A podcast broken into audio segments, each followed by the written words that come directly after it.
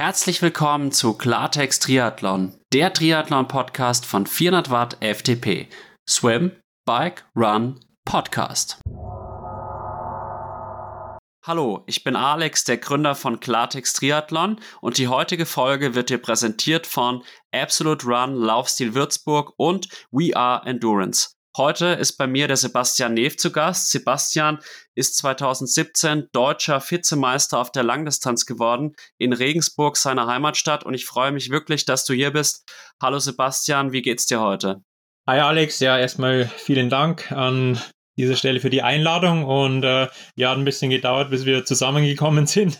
Aber dafür ist es umso schöner, dass es heute geklappt hat. Und ähm, ja, haben wir vielleicht dann gleich schon eine ganz gute Überleitung, ähm, warum es jetzt in, in letzter Zeit etwas turbulenter bei mir zuging. Aber vielleicht kannst du dann noch mal ein paar Worte davor zu, dazu sagen, bevor ich dir jetzt schon gleich zu sehr ins Wort falle.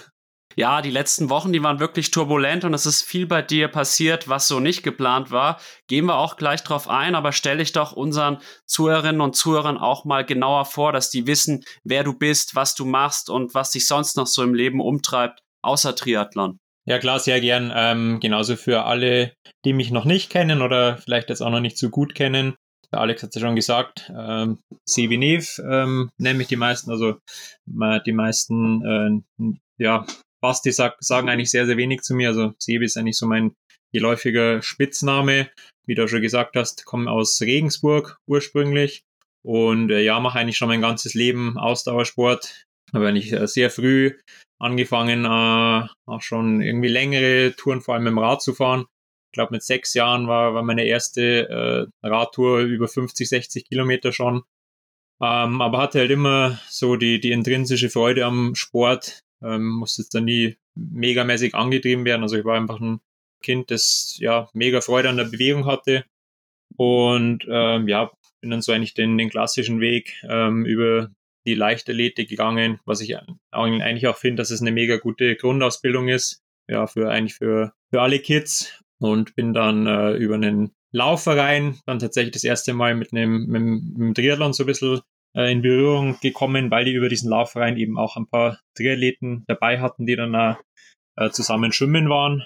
War dann ja erstmal nicht so happy, weil die dann alle eher so Richtung 40, 50 waren und ja, ich war damals 13, 14 Jahre alt und es war war dann irgendwie für mich noch äh, too much. Also war einfach irgendwie auch noch vor, vor der Zeit, wo, halt, wo Triathlon wirklich so ein, kompletter Sport geworden ist, wo es jetzt ja einfach Vereine gibt, wo auch junge Triathleten dabei sind, wo halt sehr, sehr viel von unten nachkommt. Ich habe dann also ein bisschen das Interesse verloren und ähm, ja, erst 2005, äh, als wir dann nach Südafrika gezogen sind, da war mein, äh, mein Dad Lehrer an der deutschen Schule habe ich dann so das, das Feuer für den Triathlon wieder entdeckt und mein Dad hat mich dann auch heimlich für den Triathlon mal angemeldet. Ähm, fand ich dann erstmal gar nicht so cool, weil das Schwimmen war da auch noch meine Schwäche und das war im, äh, im offenen Meer mit ziemlich äh, heftiger Brandung und äh, da habe ich erstmal ziemlich gehasst, vor allem beim Schwimmen.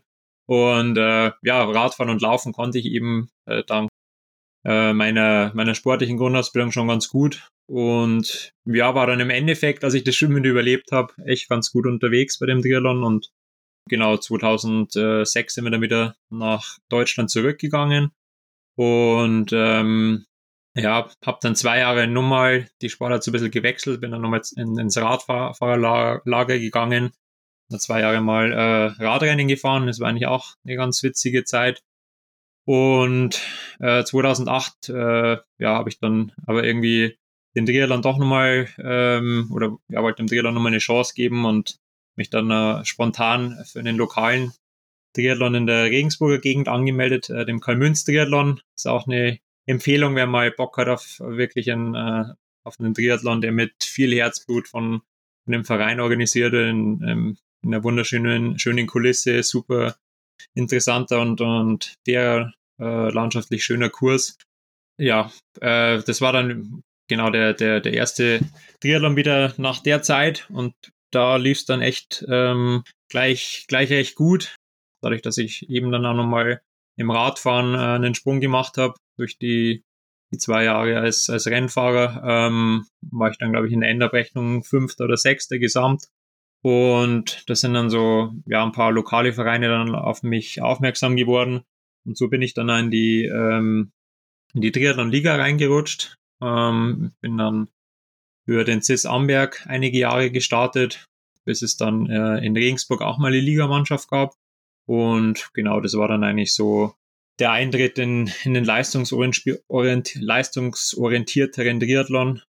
Genau, und das ja, hat sich dann Jahr für Jahr weiterentwickelt und 2012 ähm, habe ich dann bei einer olympischen Distanz in Ingolstadt das erste Mal dann auch äh, Profis tatsächlich geschlagen. Und das war für mich selber dann so der Punkt, wo ich gesagt habe, okay, ich will es als, als Profi probieren, die, die, die nächsten Jahre. Und genau, seit 2013 habe ich eben die Profilizenz und habe dann in der Zeit bis jetzt dann auch äh, mein Studium abgeschlossen. Ich habe Lehramt Englisch Sport studiert in Regensburg und ja, Stand jetzt bin ich auch sehr, sehr happy, dass ich das Studium durchgezogen habe. Also das erste Examen habe ich abgeschlossen eben, zweites Examen noch nicht. Du brauchst dem Lehramt dann noch das Referendariat, wenn du dann irgendwann mal später verbeamtet werden willst. Ähm, aber jetzt äh, neben dem Sport passt es eigentlich mit der ähm, ja, Anstellungsstelle, die ich da habe. Also es ist mehr so als Aushilfslehrer ähm, recht gut und genau, denke, den Rest werdet ihr dann jetzt im Laufe des Podcasts erfahren.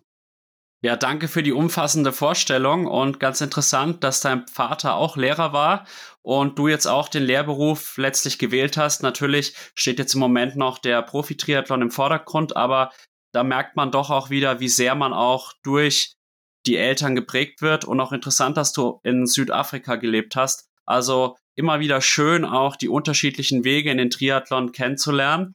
Und dann würde ich sagen, fangen wir wirklich an, dich noch näher kennenzulernen. Und zwar unser Erstkontakt war, glaube ich, Anfang März und da hieß es eigentlich von deiner Seite, dass du jetzt total heiß bist auf die Winter-Triathlon-WM etc. Und du warst auch fit. Dann bist du dort angereist und dann kam alles ganz anders. Geh doch mal darauf ein, was jetzt einfach so in den letzten Wochen los war und vor allem auch, was ist Winter-Triathlon überhaupt? Ich glaube, viele Zuhörerinnen und Zuhörer, selbst arrivierte Triathleten, wissen gar nicht so wirklich, was sich dahinter verbirgt.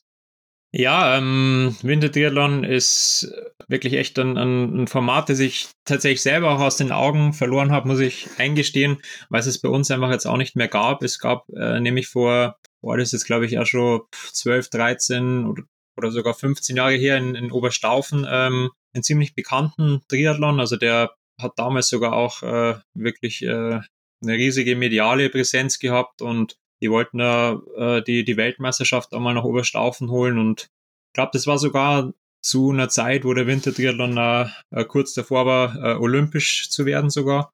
Und äh, ja, nachdem es den dann Oberstauf nicht mehr gab, ähm, habe ich das eben so ein bisschen aus den Augen verloren und 2021, äh, wo er noch voll Corona, äh, ja, uns Corona noch voll im Griff hatte, ähm, habe ich dann über Instagram, über einen italienischen Athleten zufällig erfahren, dass es in Asiago ein äh, Weltcuprennen geben wird im Wintertriathlon. Und äh, da habe ich dann quasi auch herausgefunden, dass ähm, das läuft nämlich auch über Ironman, dass Ironman eben äh, verschiedene Wintertriathlons äh, ja, weltweit auch ausrichtet äh, mit einem Elite-Starterfeld. Und ähm, ja, also waren wirklich äh, richtig gute Leute dabei. Und ähm, habe mir das dann in Asiago eben da angeschaut zu 21 und ähm, ja, nachdem ich selber recht gut langlaufen kann, ähm, habe ich da gleich ein, ein, ziemlich gutes Rennen gemacht und äh, genau, also habe das halt jetzt äh, seitdem immer im, im Winter so in mein Training integriert. Also ich sehe das auch eher als perfekte Ergänzung, als dass es jetzt konträr wäre oder, oder schlecht für, für den reinen Triathlon.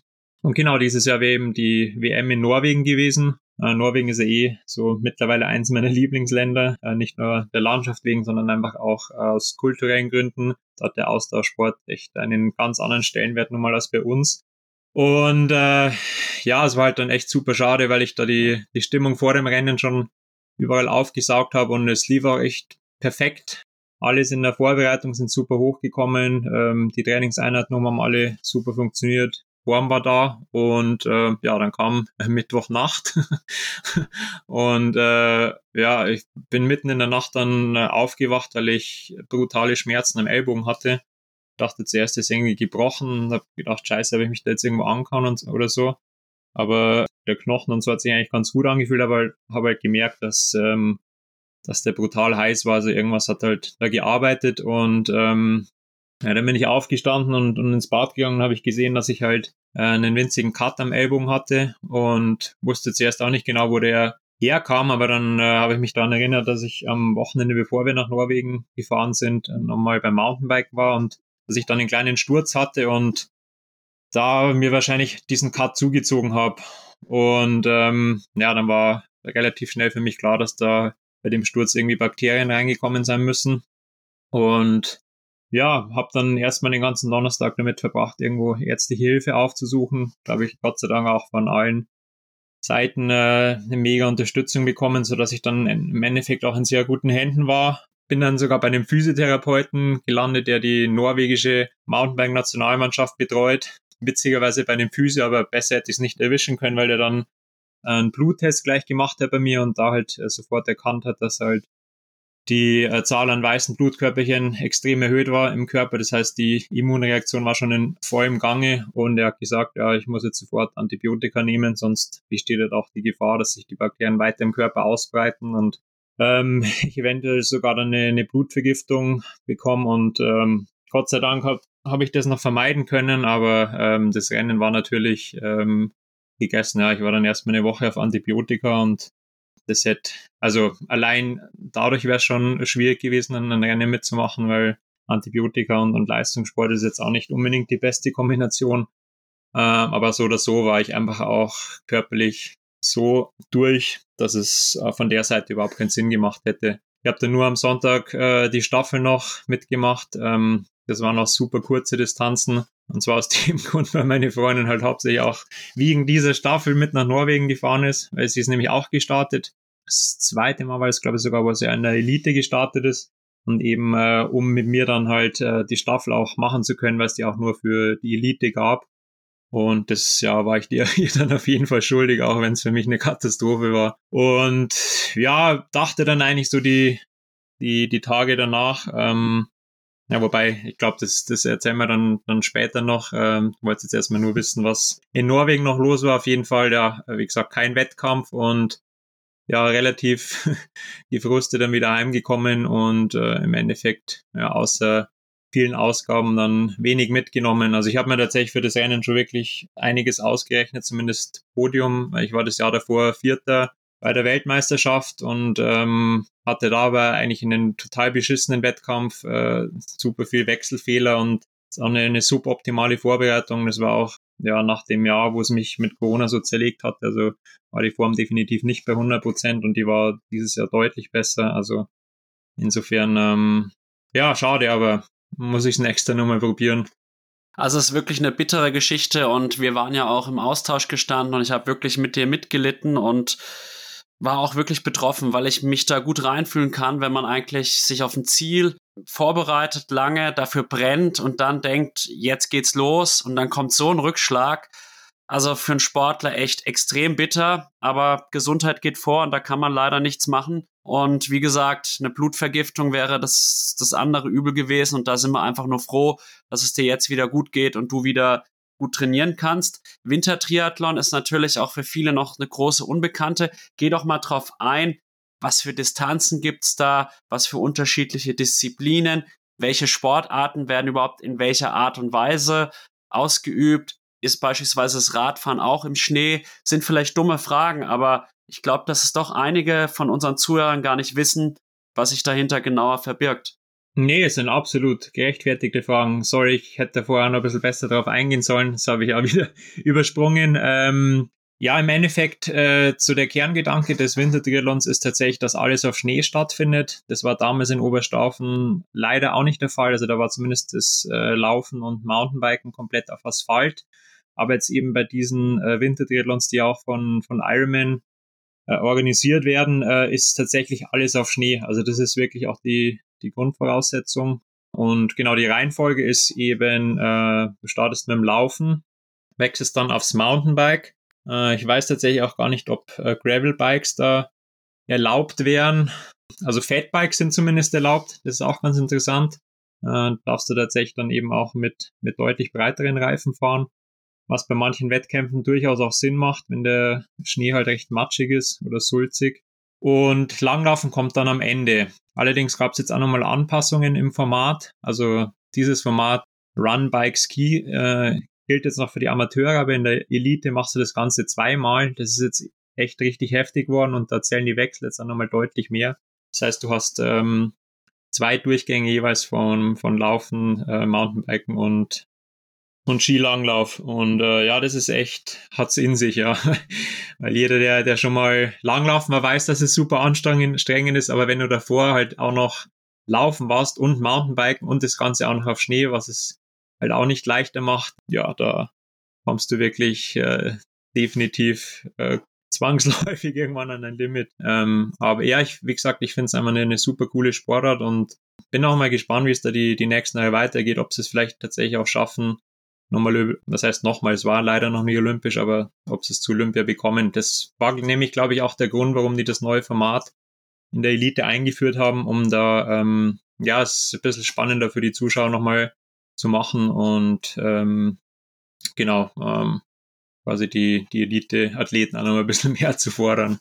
Aber wie gesagt, ja, ich werde auf jeden Fall am Ball bleiben und äh, bin gespannt, was sich da, da noch tut die nächsten Jahre. Also unter uns gesprochen sehe ich da ein großes Wachstumspotenzial, weil ich finde, das lässt sich einfach gut vermarkten. Gibt es da unterschiedliche Distanzen? Also gibt es da auch so standardisierte Distanzen wie beispielsweise ein Ironman oder eine olympische Distanz? Ja, also die Distanzen sind schon immer äh, ziemlich, ziemlich identisch. Ich glaube, das hängt dann tatsächlich immer noch so ein bisschen davon ab, was sie dann für Wettkampfstrecken haben, wie, wie lang denn die Teilsegmente tatsächlich sind. Was ich aber echt geil finde, dass die drei Sportarten super fair verteilt sind. Also du hast eigentlich ähm, sowohl beim Laufen als auch beim Mountainbiken als auch beim Langlaufen ähm, eigentlich äh, den, den, ja, die, die, die, dieselbe Zeit, die du da quasi auf äh, jeweils ähm, benötigst. Also Laufen war meistens immer so 15 bis 20 Minuten, Mountainbiken 15 bis 20 Minuten und, und Skilanglauf auch äh, um den Dreh. Und äh, ja, das finde das, das macht es jetzt super ausgeglichen. Und ähm, ja, Windschattenfahren ist da halt auch äh, quasi schwierig bis unmöglich ähm, auf Schnee und mit, mit Mountainbike, wo es ja dann auch nochmal deutlich technischer ist. Und äh, beim Langlaufen auch sehr schwierig, weil da die, die Kurse auch dementsprechend anspruchsvoll immer sind, dass sich da ziemlich entzehrt.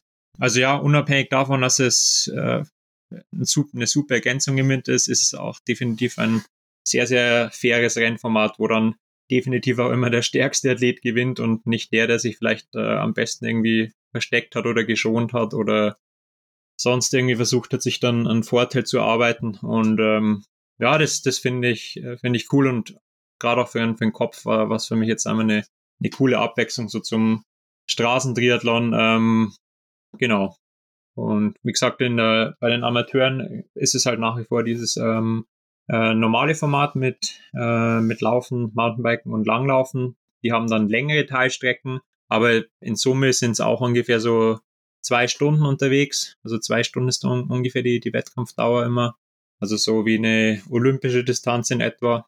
Ähm, aber die Distanzen an sich sind eben von Wettkampf zu Wettkampf eigentlich ziemlich gleich.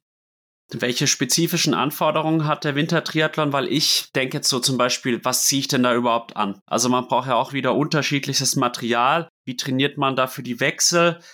Also total viele offene Fragen, die mir da gerade in den Sinn kommen. Kannst du da Aufklärung bringen? Ja klar, sehr gern. Also wie du schon ansprichst, der Wechsel ist natürlich sehr, sehr speziell, äh, vor allem auf die Langlaufskier dann. Ich meine, es ist tatsächlich auch ein, äh, so ein Wechseltraining, das man normal nicht macht, ja, dass man davor Mountainbiken äh, ist und, und, und dann auf die, auf die Langlaufskier irgendwie wechselt. Also ähm, muss man tatsächlich erstmal überlegen, ja, wo wäre das logistisch bei uns überhaupt möglich? Ähm, also das ist natürlich leider ein bisschen so der, das, der, der Knackpunkt am Wintertriathlon, dass halt viele leider gar nicht die Möglichkeit haben, dafür zu trainieren, ähm, weil es halt einfach ja, doch vom Schnee abhängt. Gut, man kann natürlich Skirollern oder so, das ist schon auch möglich.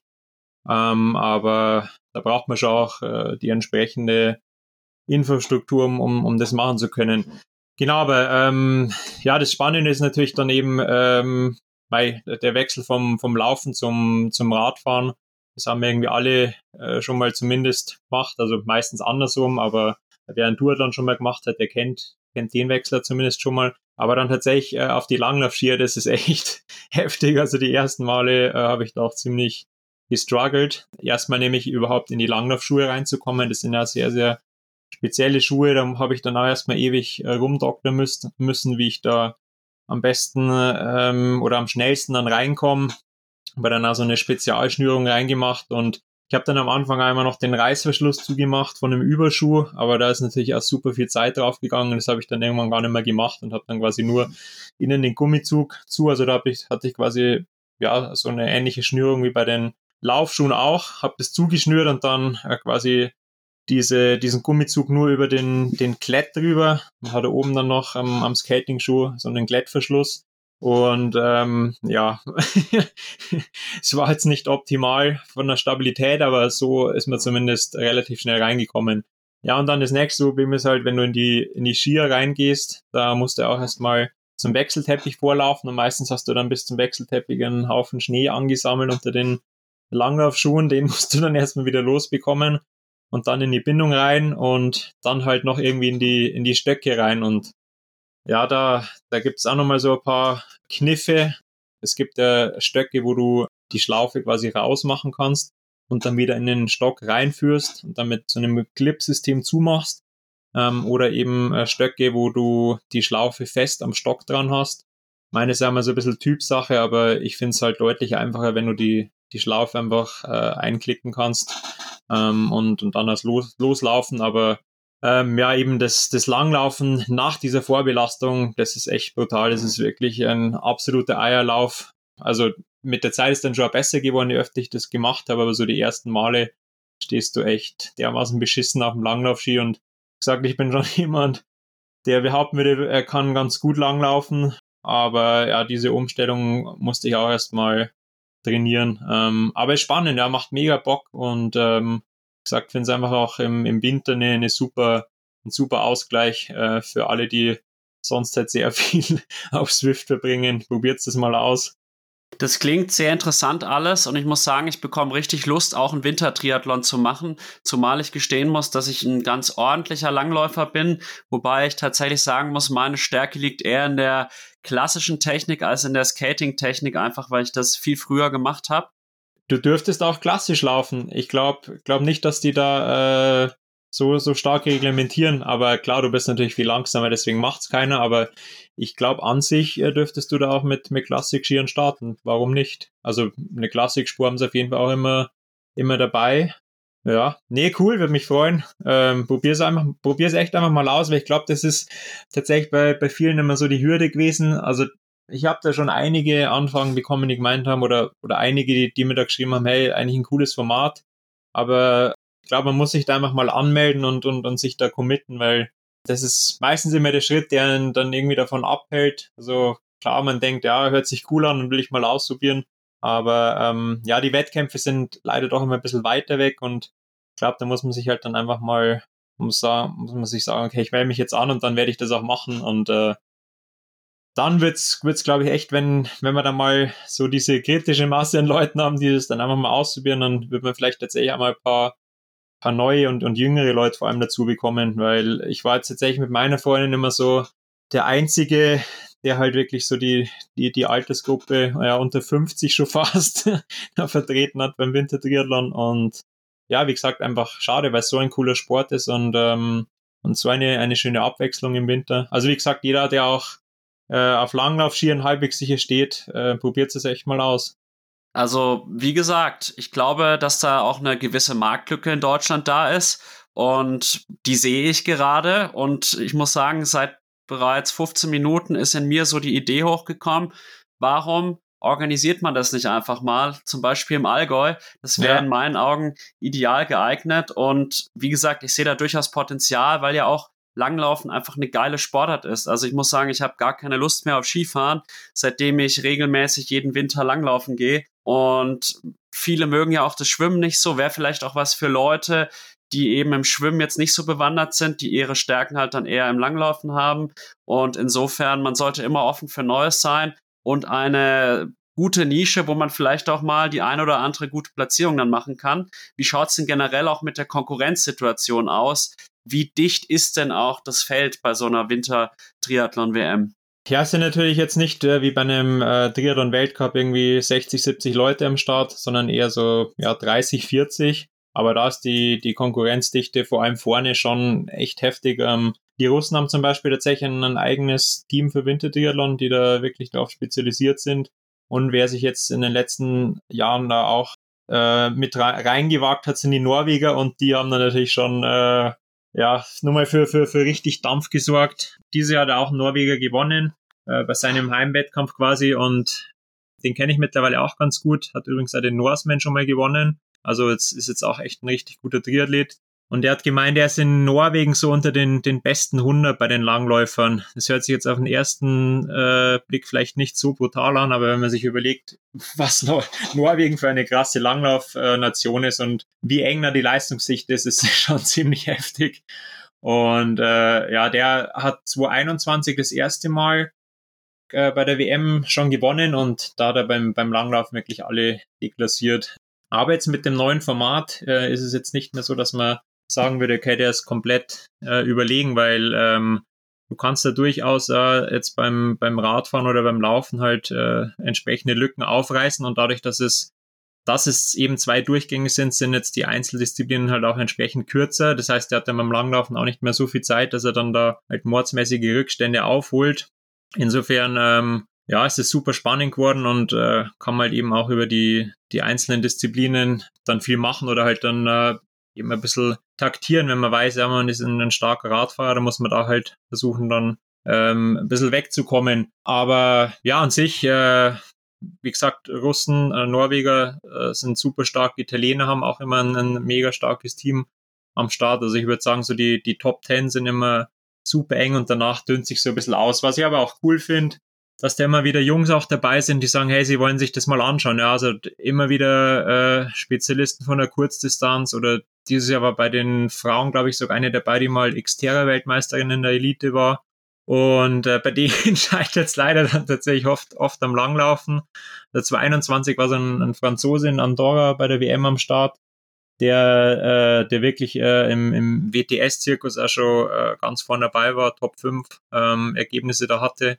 Und äh, beim Laufen und so hat er natürlich auch noch richtig Alarm gemacht und ja, beim Mountainbiken hat es dann aber schon so ein bisschen ausgebissen und dann beim Langlaufen war es komplett vorbei. Aber das finde ich halt einfach geil, ja, wenn da so, so Jungs dann auch starten und das ähm, ja, lässt den, den Sport, die Sportart dann einfach auch wieder wachsen und äh, hat nochmal eine größere Reichweite.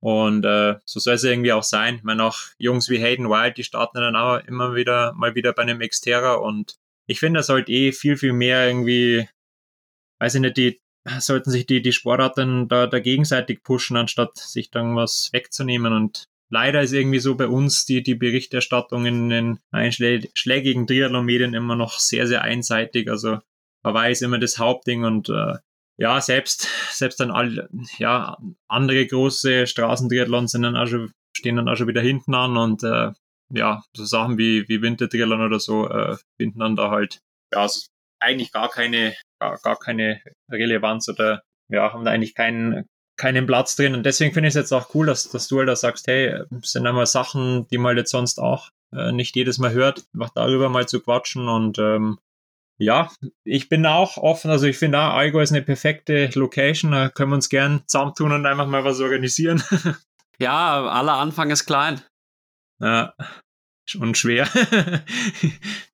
Das ist leider auch wahr, aber gute Ideen und ich meine, aus einer Idee kann was erwachsen, es muss aber nicht. Und das ist eigentlich das Schöne an Ideen und an Gedanken. Und das sollte man sich auch in meinen Augen immer beibehalten. Du hast jetzt auch gerade schon Xterra angesprochen. Du machst ja auch neben dem Wintertriathlon und dem normalen Straßentriathlon auch gelegentlich Xterra-Wettkämpfe. Geh doch da auch mal noch kurz drauf ein, was es damit auf sich hat. Und ich muss halt auch sagen, Xterra ist auch so eine Sache, die wenig Präsenz in den Medien hat, aber ich finde auch ein Format, was eigentlich Potenzial hat, weil gerade auch junge Menschen, glaube ich, also damit meine ich jetzt vielleicht unter 25-Jährige, die stehen ja eigentlich darauf, auf so ein bisschen mehr Abenteuer, das ja beim Mountainbiken zum Beispiel gegeben ist. Oder auch das Trailrunning hat ja auch im Moment immer mehr Hype und entwickelt sich im Moment rasant, muss man sagen. Absolut, genau. Und äh, darum geht's eben bei, bei Xterra. Ähm, also es ist quasi Offroad. Triathlon, äh, Schwimmen ist meistens ganz normal auch in, in, dem, in dem Gewässer. Ähm, also es ist jetzt nicht irgendwie so, dass man da irgendeinen äh, äh, äh, Whitewash River runterschwimmt oder so. Also es ist schon, schon noch normal. Ähm, aber ähm, spätestens, wenn man dann aufs Rad steigt, äh, bekommt man dann eben die, die Vorzüge des Xteras zu spüren. Also ähm, sind meistens echt sehr, sehr technische Kurse und sie schauen auch immer mehr, dass, dass sie tatsächlich also ja so ein paar Fun-Geschichten äh, mit einbauen. Also war jetzt oft so, dass dann der der Kurs irgendwie durch Bikeparks ging oder haben tatsächlich selber was was angelegt, äh, was dann den den, den, den Radpart echt mega, mega cool gemacht hat. Also ich hatte echt sonst bei keinem Triathlon so viel Spaß beim Radfahren, immer wie beim Xterra, wo du da halt auch die ganze Zeit auf Anschlag fährst, aber das macht einfach so Bock. Und ähm, ja, dasselbe beim Laufen, auch coole Strecken, äh, immer flowig und äh, ja, trotzdem eben immer das, das Ganze auf Anschlag und das macht halt eben auch besonders. Also gerade beim Mountainbiken, du kannst ja dann nicht, quasi beim Bergabfahren, äh, kannst nicht einfach die Beine baumeln lassen, sondern musst da wirklich auch voll konzentriert bleiben, dass du, ja, dass es, dass es dich nicht schmeißt oder dass du da irgendwie einen technischen Defekt dann hast, äh, indem du unsauber fährst. Also ähm, ja, wie du gesagt hast, das ist wirklich ein, ein Format, das es in sich hat und äh, wo tatsächlich also ein bisschen der, ja, dieser Fun-Sport-Charakter mit reinkommen. Und das ist, finde ich, einfach eine, eine mega coole Kombination. Und ähm, ja, ich habe es deswegen auch gemacht, weil ich immer, immer wieder so einen Ausgleich zum Straßentriathlon brauche, der doch recht stumpf ist. Also mir macht es auch auf jeden Fall Spaß. Ähm, aber ähm, ja, gerade Mountainbiken ist einfach so cool und äh, auch im Training, ich meine, einfach mal von der Straße wegzukommen und äh, in der Natur unterwegs zu sein, ist, ist, ist echt cool. Und ja, für alle, die es noch nicht wissen, da ist dieses Jahr die WM auch wieder in Europa im Trentino. War da letztes Jahr auch schon zu Gast. Und es ist auch eine super geile Kulisse, da in den Dolomiten drin. Also wenn ihr dieses Jahr mal Lust habt, dann was Neues auszuprobieren, schaut mal bei einem Xterra-Wettkampf vorbei und holt euch die Quali, wenn möglich, und dann macht's alle in Molveno mit. Kann ich auf jeden Fall empfehlen. Eine Frage, die mir auch noch in den Sinn gekommen ist, warum machst du denn nicht nur Straßentriathlon? Ist es auch so ein bisschen dieser, sag mal mal, dieser, dieses Ausweichen auf den Wintertriathlon oder auch Xterra, um da auch, wie soll man sagen, Sponsoren mit guten Ergebnissen zufriedenzustellen oder siehst du das einfach als Bereicherung für dich an? Hm, tatsächlich als weiteres. Also leider musste ich feststellen, dass äh, Wintertriathlon und äh, Cross-Triathlon meine Sponsoren tatsächlich sehr, sehr wenig interessiert, äh, wo wir auch wieder beim Punkt wären, dass es halt einfach leider noch viel zu wenig Aufmerksamkeit hat. Ähm, und ich würde jetzt nicht sagen, dass es unbedingt daran liegt, dass da äh, die Konkurrenz zu schwach ist oder dass es die Leute tatsächlich einfach nicht interessiert, sondern ähm, ja, es ist, ist halt einfach noch zu, zu wenig präsent. Ähm, vor allem ja in, in, in, irgendwie in, bei uns in der öffentlichen Wahrnehmung und dann natürlich auch in den Triathlon-Medien. Wobei ich aber echt sagen muss, also ich meine, die hatten, haben zum Beispiel letzte die Xterra-WM sogar auf Eurosport dann gezeigt. War zwar, glaube ich, nicht live, aber eine, zumindest eine Zusammenfassung. Und der, die Wintertriathlon-WM kam auch komplett auf World Triathlon, konnte man, konnte man sich kostenlos anschauen, äh, hatte jeder Zugang dazu und ich finde, das ist doch eigentlich für Sponsoren die wichtigste äh, Präsenz, ja, also irgendwo im, im, Fernsehen gesehen zu werden, das ist doch, besser geht's doch eigentlich nicht, aber habt ihr tatsächlich leider null Unterstützung, also aus Sponsorensicht wäre es für mich eigentlich das Sinnvollste, nur Straßentriathlon zu machen, aber wie gesagt, also bei mir ist es halt so eine Mischung aus, aus beiden, dass ich einfach ab und zu ähm, die Abwechslung dann brauche, vor allem für, den, für den Kopf auch, ja, weil du für den Straßentriathlon, ja, wie gesagt, da ist halt das Training zum einen deutlich stumpfer und keine Ahnung, ich bin jetzt auch nicht irgendwie ins Allgäu gezogen, um dann vier Stunden äh, im, im Keller auf der Rolle mich davor zu bereiten, sondern ähm, baue das halt zwangsläufig äh, einmal mit ins Training ein, dass ich halt äh, mit dem Mountainbike mal, mal unterwegs bin. Insofern ähm, ist es halt auch bei mir eine, eine Geschichte aus, aus dem Training raus. Ich meine, viele haben, haben halt auch äh, gar nicht die Möglichkeit, irgendwie da groß mit dem Mountainbike rumzufahren und der, die überlegen gar nicht erst, ob, ob sie mal sowas ausprobieren, weil sie es halt einfach im, im Training auch nicht anders machen. Aber ja, ich würde jetzt nicht sagen, dass es irgendwie daran liegt, dass ich im Straßentriathlon zu schlecht wäre oder so. Das definitiv nicht. Ich klar bin jetzt keine absolute Weltspitze, aber ich denke, ich habe durchaus mittlerweile schon Ergebnisse stehen, die, die schon für sich sprechen und habe auch Athleten geschlagen, die halt jetzt ja diesen Weg gegangen sind, dass sie nur Straßentriathlon machen und da jetzt auch in der Weltspitze angekommen sind, was mich auch mega freut und irgendwie das ja auch die eigene Leistungsfähigkeit so ein bisschen bestätigt. Aber ja, ich für mich brauche einfach diesen Ausgleich und habe da einen mega Gefallen dran. Und weil, wenn ich in der Zukunft vielleicht mal irgendeinen Sponsor finde, der sagt, hey, hat der Bock einmal mehr zu investieren in, in Richtung Cross-Triathlon oder Richtung Winter-Triathlon, weil es ja da für die Zukunft interessantere Formate noch, noch werden könnten. Wie gesagt, also steht ja gerade zur Debatte, ob Winter-Triathlon olympisch wird und auch beim Xterra haben sie jetzt ähm, eine neue Serie eingeführt, die äh, global greift, ähm, wo du dann auch so ein Ranking-System hast und wo dann quasi auch äh, die WM immer der grünende Abschluss ist und ähm, ja, wo dann im Endeffekt dann auch die, die Endabrechnung für dieses Ranking stattfindet. Und äh, genau das habe ich auch noch vergessen, was sie auch neu eingeführt haben beim Xterra. Ähm, ist, glaube ich, nicht bei jedem Rennen der Fall, aber bei vielen, dass sie in der Elite jetzt so ein ähm, Shortcourse dabei haben. Das ist dann entweder am, am Tag vor dem Hauptrennen oder am Tag danach.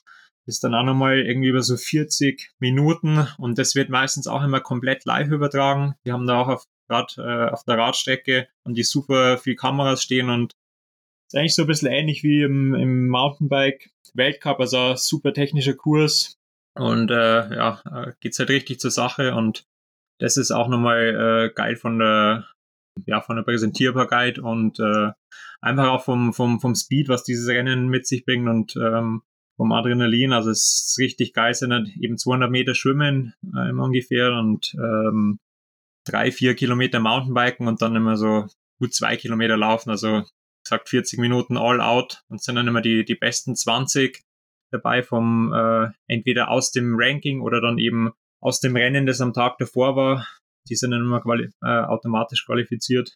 Genau, und gesagt, auch für gerade für Jüngere äh, eine super Chance, um, um da auch den Speed weiter hochzuschrauben und wirklich einmal voll ans Limit zu gehen. Also, nee, echt äh, äh eine coole Geschichte. Ich finde das richtig cool und hört sich toll an und ich bin jetzt tatsächlich nicht der beste Mountainbiker, weil ich da wenig Bezug zu hatte, aber man will sich ja auch irgendwie im Leben nochmal weiterentwickeln und ich finde es klasse, dass du es machst, obwohl es dir wahrscheinlich finanziell nicht viel bringt, aber dass du da quasi auch deine Leidenschaft lebst. Und du hast es auch schon angesprochen, es ist ja nicht so, dass du im Spra Straßentriathlon noch nichts gerissen hast. Alleine 2017 bist du mit 8 Stunden 10 in Regensburg deutscher Vizemeister auf der Langdistanz geworden. Ich denke, so bisher dein größter Erfolg, auch emotional vielleicht, ist jetzt schon ein paar Jahre her. Aber geh doch da auch mal kurz drauf ein, was dieses Rennen für dich bedeutet hat. Ja, du hast absolut recht. Also ähm, vor allem aus emotionaler Sicht äh, war das wirklich der absolute Höhepunkt bis jetzt meiner Triathlon-Karriere und ähm, das macht halt wiederum den Straßentriathlon oder vor allem die Langdistanz halt so besonders, weil du es ja so, so viel dafür investierst und äh, du hast so viele Rückschläge, aber wenn dann eben am Tag X mal alles zusammenkommt, das sind wirklich Gefühle, das ist unfassbar. Also ich glaube, das kann dir keine Droge der Welt äh, geben, was du da für ein Gefühlsbad äh, durchmachst. Und ähm, vor allem ja in der Heimatstadt eben dann äh, so ein Ding abzureißen, das war schon echt äh, gigantisch. Und einmal klar, acht Stunden sehen hört sich jetzt vielleicht äh, lächerlich an, wenn, wenn halt bei jedem Wettkampf irgendwie die, die Siegerzeit sieben Stunden 45, sieben Stunden 50 ist. Aber ich finde, man muss da die, die Rennen schon ja für sich dann nochmal differenzieren. Ähm, und ja, wir hatten halt da relativ schlechtes Wetter, also es hat brutal geregnet auf der Radstrecke und ähm, ja, ich bin nach dem Schwimmen eigentlich relativ schnell solo dann vorne weggefahren und habe dann beim Radfahren, glaube ich, fast eine Viertelstunde rausgefahren. Also da hatte ich auch einen absoluten Sahnetag beim Radfahren und ja, bin dann halt zum Laufen gekommen. Das waren dann vier Runden, wo du auch jedes Mal durch die Regensburger Innenstadt gelaufen bist und ähm, zumindest zwei Runden konnte ich dann die Führung auch noch aufrechterhalten und ja, diese Atmosphäre aufzusaugen vor heimischer Kulisse und äh, hörst überall deinen, deinen Namen und das hat einen wahnsinnig beflügelt und ähm, ja, also im Endeffekt auch wenn es dann nur der zweite Platz geworden ist, der Jan Raphael hat mich damals noch abgefangen, ist da einen brutalen Marathon nach hinten drauf gelaufen, ich glaube 245 und die Laufstrecke war echt nicht einfach, ähm, sehr verwinkelt, viel Kopfsteinpflaster, viel rauf und runter auch. Ähm, und äh, ja, war für mich dann, äh, wie gesagt, der zweite Platz hat sich definitiv wie ein Sieg angefühlt und ja, das war dann tatsächlich auch so der, der wirkliche Durchbruch für mich als, als Profi-Triathlet, ähm, hatte danach dann echt auch gute Sponsoren und konnte dann zumindest bis, ähm, bis zur Corona-Zeit ein paar Jahre auch gut vom, vom Triathlon leben und habe dann in den, in den Folgejahren zwar auf der Langdistanz ähm, leider jetzt nicht mehr dann anknüpfen können, aber hatte paar andere echt tolle Erfolge noch. Genau, und ja, jetzt aktuell ähm, versuche ich natürlich schon nochmal irgendwie da ranzukommen an, an den Erfolg in, in Regensburg. Ähm, also seitdem hat tatsächlich wirklich keine Langdistanz äh, mehr so gut funktioniert wie da. Das, an dem Tag hat wirklich alles gepasst. Und da habe ich auch am Start schon gewusst, ja, heute, heute Shepherds. Aber ja, also seitdem, klar, der Sport hat sich weiterentwickelt, die Konkurrenz ist nochmal noch mal krasser geworden und wenn du da halt dann ähm, ja, eine Langdistanz machst, wo du nicht bei 100% bist, macht es einfach auch wenig Spaß und diesen Tag hatte ich halt leider jetzt bis seit 2017 tatsächlich nicht mehr, sei es weil, weil ich im Vorfeld irgendwie krank geworden bin oder weil ich ja nicht unbedingt, unbedingt Verletzungen hatte, also 2018 die haben einen schweren Sturz, weil da mein Laufrad gebrochen ist äh, in voller Fahrt. Bin dann aber trotzdem ein, in, bei der Challenge Rot noch an den Start gegangen, weil ich einfach so Bock drauf hatte. Aber das hat mir einfach jedes Mal wieder gezeigt, hey, wenn du, wenn du da, wenn du dich nicht top auf, auf so eine Langdistanz vorbereiten konntest als Profi, ähm, macht es keinen Sinn und du startest ja da auch nicht, um dann irgendwie mit neun Stunden, neun Stunden dreißig ins Ziel zu kommen. Also klar, man schafft, wird es dann schon noch irgendwie schaffen, dass man finisht, auch wenn es das Rennen halt beschissen läuft, aber mein, ja, du, du investierst ja das ganze Training dann auch nicht, um da als Kanonenfutter dann hinzufahren. Und genau, das ist halt jetzt die Hoffnung dieses Jahr, dass jetzt wirklich mal alles funktioniert, weil es jetzt die letzten Wochen schon wieder nicht so danach ausgeschaut hat, aber die Saison ist ja noch eine, eine gute Zeit lang und ähm, ja, also das ist auf jeden Fall schon ein Ding, wo ich auch noch irgendwie meinen mein persönlichen Frieden zumindest damit finden will. Also ich habe jetzt auch nicht das Bedürfnis, dass ich irgendwie mal noch was beweisen müsste oder so, weil ich glaube,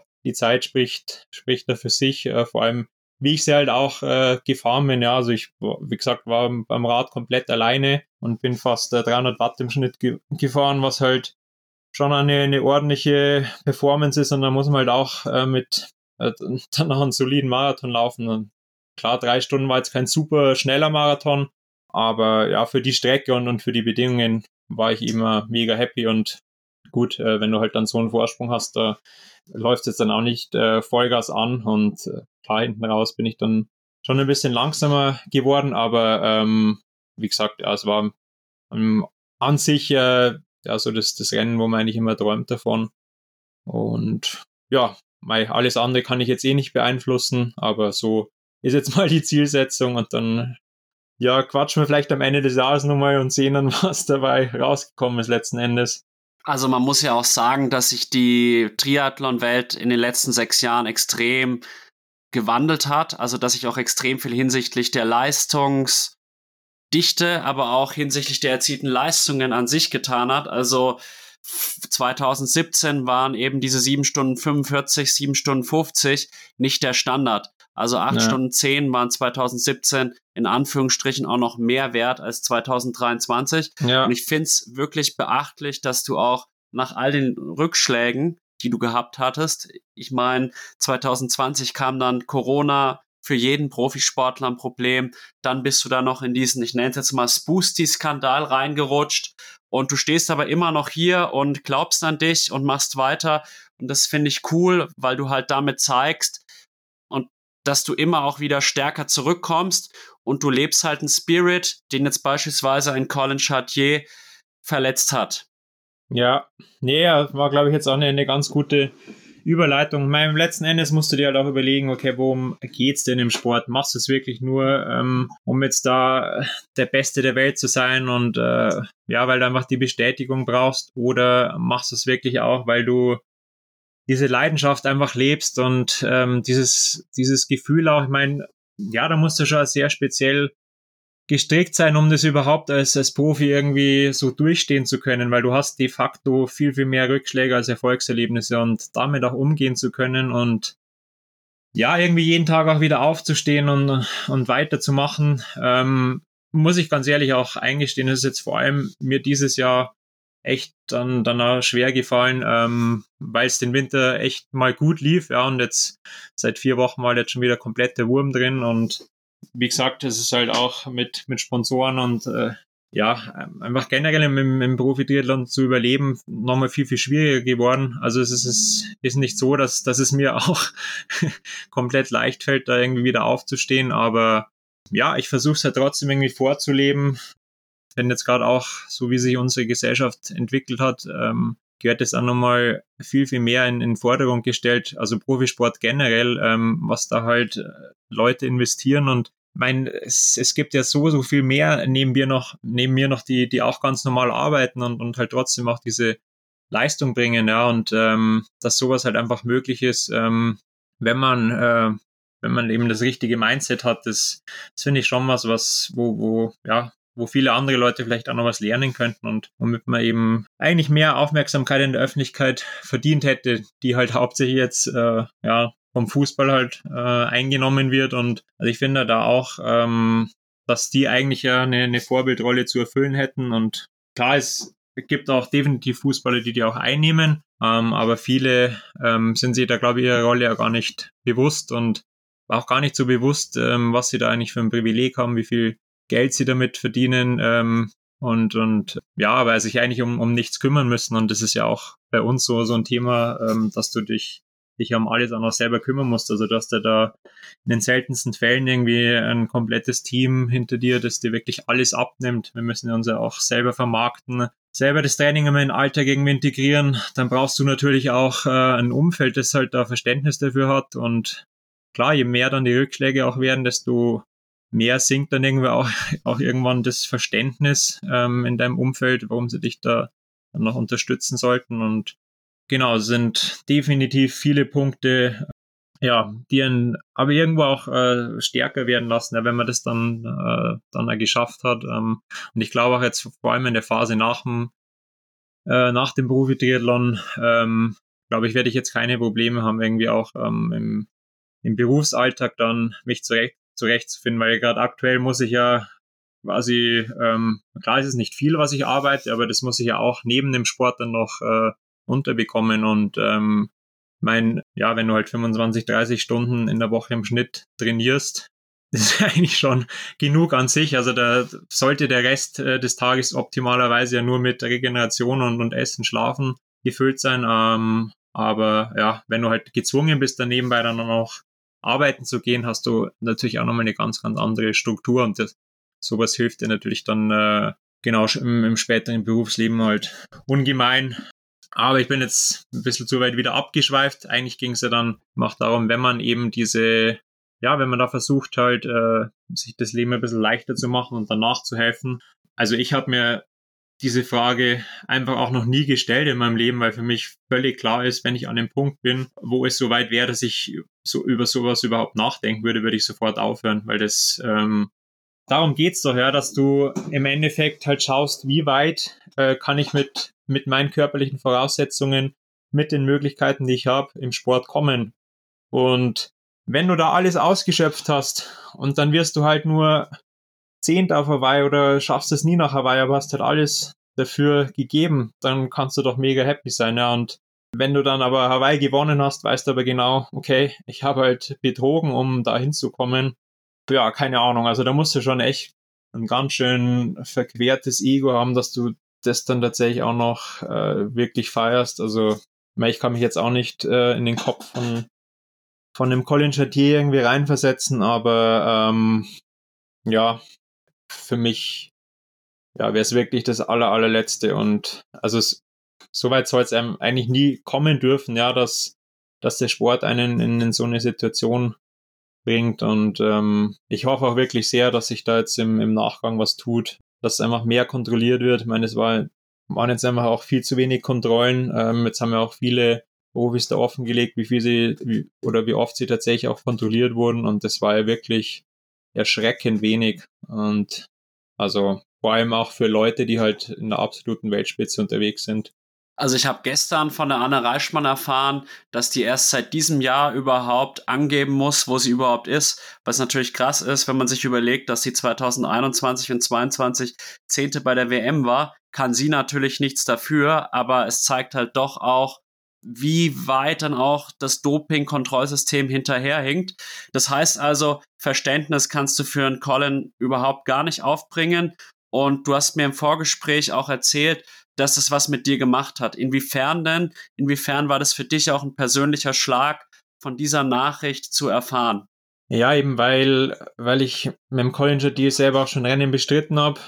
2021 war ja ähm, eigentlich auch so das das erste Jahr, wo nach, nach Corona äh, wieder Rennen stattfinden konnten und da war ich dann eben auch bei der Challenge Gran Canaria am Start. Die war ähnlich krass oder eigentlich krasser besetzt als dieses Jahr. War Jan Fodeno mit am Start, Patrick Lange und ich glaube in, in Summe irgendwie 100 Profis und ein vollkommen krasses Feld. Äh, Leon Chevalier war auch, auch mit am Start und keine Ahnung, könnte jetzt tausend weitere Namen noch nennen und eben Colin Chatier und da hatte ich echt ein, äh, ein richtig gutes Rennen und habe halt da den, den Colin geschlagen und habe halt dann so seinen Werdegang auch verfolgt und wusste halt, ja, er hat es halt auch echt immer schwierig gehabt mit Sponsoren und ähm, hat aber hat sich halt immer den, den Arsch abgerackert und ähm, habe halt dann das Rennen letztes Jahr in, in, Dallas mitbekommen, wo er halt dann so, so ein Ding rausgefeuert hat bei dem PTO-Rennen und, und da gewonnen hat und ähm, habe mich halt echt mega gefreut für ihn, weil ich mich halt so gut in seine Situation rein versetzen konnte, weil ich halt eben ja, auf einem ähnlichen Niveau war oder in einer ähnlichen Situation und das halt jetzt so im Nachhinein zu erfahren, also klar, er hat behauptet, er hätte, äh, wäre in Dallas noch clean gewesen und anscheinend waren's, waren dann, waren seine Proben tatsächlich auch äh, negativ, die, die dann in Dallas genommen wurden. Aber du verlierst halt einfach jegliche Glaubwürdigkeit, wenn du dann dann irgendwann mal erwischt wirst. Ich meine, da kannst du erzählen, was du willst. Das glaubt dir dann keiner mehr, wenn du halt zu so, Mitteln greifst. Keine Ahnung, hat halt vielleicht irgendwas anderes Intus gehabt. Also, ja, keine Ahnung. Ähm, ich meine, wenn's, wenn's wirklich die, die Situation gewesen wäre, dass er halt, ja, am, am absoluten Existenzminimum war, nicht mehr, äh, blöd gesagt, gewusst hätte, wie er seine Familie ernähren soll, hätte ich es vielleicht noch irgendwo verstehen können, dass er dass er zu so äh, Mitteln greift. Aber er hat es ja selber so dargestellt, dass er einfach Hawaii gewinnen wollte und dafür halt alles äh, quasi getan hätte, um, um dahin zu kommen. Und das finde ich halt ex extrem grenzwertig, wie man so ein Mindset haben kann. Also, dass man halt wirklich dem Sieg alles unterordnet, bloß dass man da auf Hawaii einmal ganz vorn dabei ist. Also, das kann ich nicht nachvollziehen. Es ist wirklich schade in meinen Augen und er hat dem Sport sicherlich geschadet. Zugleich hatte ich auch eine Rückmeldung einer meiner Follower auf Instagram, der gemeint hat, ich verstehe gar nicht, dass alle so schockiert sind. Das war doch klar, dass es so ist. Ist in anderen Sportarten genauso. Sehe ich anders. Also ich hatte tatsächlich bis, bis zu dem, dem Fall jetzt mit, mit Colin das Gefühl, dass, dass wir eine, eine Doping-Problematik im Triathlon haben. Aber äh, jetzt im Nachgang habe ich mich auch mit, mit vielen Leuten eben ausgetauscht und ja, habe eben genau die, dieselben Meinungen, äh, wie du es jetzt beschrieben hast, dann auch dazu bekommen, dass uns jetzt das jetzt eigentlich nicht überraschen sollte und dass sie ihrer Meinung nach, ähm, dass da die meisten in der Weltspitze ja unkoscher unterwegs sind und das wäre natürlich schon echt bitter, weil klar, dann hinterfragst du natürlich auch für dich selber sehr viele Sachen. Hey, äh, ich reiße mir jeden Tag den Arsch auf und ähm, viele gehen halt dann einfach da einen, einen einfacheren Weg. Im Endeffekt kannst du halt dann nur kannst du nur versuchen, dich selber insofern zu schützen, als dass du halt dann trotzdem irgendwie noch an das, das Gute glaubst und ähm, ja, und trotzdem dir halt selber auch treu bleibst, ja. Also ich hoffe jetzt nicht, dass, dass das jetzt auch noch zur Folge hat, dass ja dann viele sagen, okay, man kommt da eh nur äh, hin, wenn man, wenn man nachhilft. Dass es jetzt im, im Endeffekt vielleicht dann sogar noch ein paar Nachahmer gibt, das wäre natürlich der Worst Case, aber ja, die Meinungen könnten da, glaube ich, nicht unterschiedlicher sein dazu. Nichtsdestotrotz brauchen wir jetzt definitiv da eine Verbesserung im, im Sinne von einfach einem, einem viel, viel, ähm, viel, viel engmaschigeren Anti-Doping-System. Ich hoffe einfach, dass der Colin wirklich ein Einzelfall ist, weil ich nämlich diesen Eindruck auch hatte über die Jahre, dass Triathlon im Verhältnis zu anderen Sportarten, wie beispielsweise dem Radsport oder auch dem Marathonlauf, sauberer ist. natürlich, es wird immer ein paar Leute geben, die betrügen, aber ich glaube, so im Gesamten hatte ich das immer so wahrgenommen, dass Triathlon doch sehr, sehr fair und sehr, sehr sauber ist. Zugleich haben wir natürlich in den letzten Jahren auch eine Leistungsentwicklung gesehen, die zum Teil auch durch Materialverbesserungen zu erklären sind. Stichwort immer bessere Aerodynamik, auch dann tatsächlich die Carbon-Schuhe. Aber man muss doch sagen, es hat sich eine ganze Menge getan. Und ich habe auch mal in deine Ergebnisse rein geschaut. Im Endeffekt hast du dich auch in den Jahren 21, 22 auf der Mitteldistanz verbessert im Vergleich zu den Vorjahren. Die Platzierungen haben sich aber nicht unbedingt verbessert, wenn man das jetzt mit den Jahren beispielsweise 2016 oder so vergleicht, was ja, ja zeigt, dass da eine Riesenentwicklung auch da ist, sodass dann auch man wieder so sich überlegen muss, ist das wirklich alles nur mit natürlichen Mitteln möglich? Diese Frage kann man stellen. Ich stelle sie mir, wie gesagt, nicht, aber die Frage ist auf jeden Fall legitim. Ja, das, das macht es ja, glaube ich, jetzt auch noch so, so viel schwieriger, weil viele Sachen kann man jetzt eben auch mit, mit der äh, Entwicklung im, im Materialsektor vielleicht erklären. Also vor allem auch die Laufzeiten habe ich selber auch extrem krass gemerkt. Also bin davor auch noch nie irgendwie Richtung 1,13 im, im Halbmarathon gelaufen und jetzt mit den Carbon-Schuhen war es jetzt auch kein Problem. Ähm, jetzt auch in der Phase, wo ich nicht unbedingt sagen würde, dass das Training jetzt äh, optimal ist gelaufen. Ja, aber es, wie gesagt, macht es eigentlich nur umso schwieriger, dass es halt jetzt so, so verwischt. Und wo man aber, denke ich, jetzt neben dem Doping definitiv auch irgendwann mal eingreifen muss, ist halt mit diesem Materialwahnsinn. Also ich weiß auch nicht, wie weit das noch gehen soll, aber wir sind ja mittlerweile da schon an dem Punkt angelangt, wo halt die Räder so skurril sind, dass es tatsächlich auch teilweise gefährlich ist, mit den Rädern im, im Wettkampf unterwegs zu sein. Äh, Beispiel äh, Joe Skipper in Texas, weiß nicht, ähm, wer, wer das Rad dann auch in, in Einsatz quasi gesehen hat, aber für mich sah das so aus, als ob der wirklich aktiv erstmal quasi aus diesen Aeroflaschen, die er davor von einer Extension montiert hatte, quasi unten rausschlüpfen muss, damit er überhaupt an die Bremsen hinkommt. Und dann hat er noch irgendwelche Flaschen unter dem Trikot gehabt. Also so ist es doch vollkommener Irrsinn. Und wenn du da irgendwie als jemand, der jetzt den Sport nicht verfolgt, also klar, so mit Materialfetischisten sagen, hey geil, der hat jetzt dann nochmal wirklich das absolut, äh, absolut alles aus, ausgereizt, um seinen CDA-Wert noch zu verbessern, aber jemand, der halt keinen Bezug zu dem Sport hat und der so, sowas sieht, denkt doch wirklich, ja, was ist das für ein Kasperltheater? Und ich finde, da soll es einfach auch für alle Profis äh, dieselben Regularien geben, ja, ähm, weil es, also es ist letzten Endes auch nichts anderes als Doping, hört sich jetzt vielleicht hart an, aber ja, wenn jemand am Start steht mit einem Rad, das halt de facto einfach, ähm, wo du de facto einfach 40, 50 Watt weniger brauchst, um dieselbe Geschwindigkeit zu fahren, wie jetzt jemand, der halt vielleicht einfach nicht die finanziellen Mittel hatte oder ja, oder andere Sponsoren ist auch wieder blöd zu sagen, weil das davon lebt ja der Triathlon irgendwo auch, ja, und, und vor allem auch immer mit der Weiterentwicklung. Aber da müssen wir halt einfach wegkommen, ja, dass, dass es halt irgendwie ja äh, so ein Sport ist, wo man unbedingt das, das absolut beste und teuerste Material braucht, um da konkurrenzfähig überhaupt sein zu können. Es ist halt so weit weg vom eigentlichen Spirit von dem Profisport. Es sollte um die Athleten an sich gehen und nicht um, wer jetzt das, das krankste Material hat. Und leider entwickeln wir uns halt immer mehr in diese Richtung und genau, also definitiv muss daneben der Doping-Problematik jetzt eben noch akuter geworden ist, in dem Bereich sich auch noch sehr, sehr viel tun. Ich meine, im Radsport geht es doch auch, oder dass man sagt, das sind einfach die Räder, die erlaubt sind und da haben sich alle dran zu halten, egal ob man jetzt ein Canyon fährt oder ein Cube fährt oder ein Track fährt. Und dann ist es für alle auch irgendwie wieder fair, aber wenn du halt schon am Start stehst, wissend, dass halt ähm, der hat ein Rad, wo er 50.000 Mal im, Windkanal war, der hat ein Rad, das halt bis, bis unter, unter die letzte Schraube optimiert ist. Weiß ich nicht, da, da hast du allein psychologisch schon, schon so einen Nachteil und ähm, ja, das, das ist, finde ich, auf jeden Fall auch ein, ein sehr, sehr wichtiger Punkt, der, der angegangen werden muss.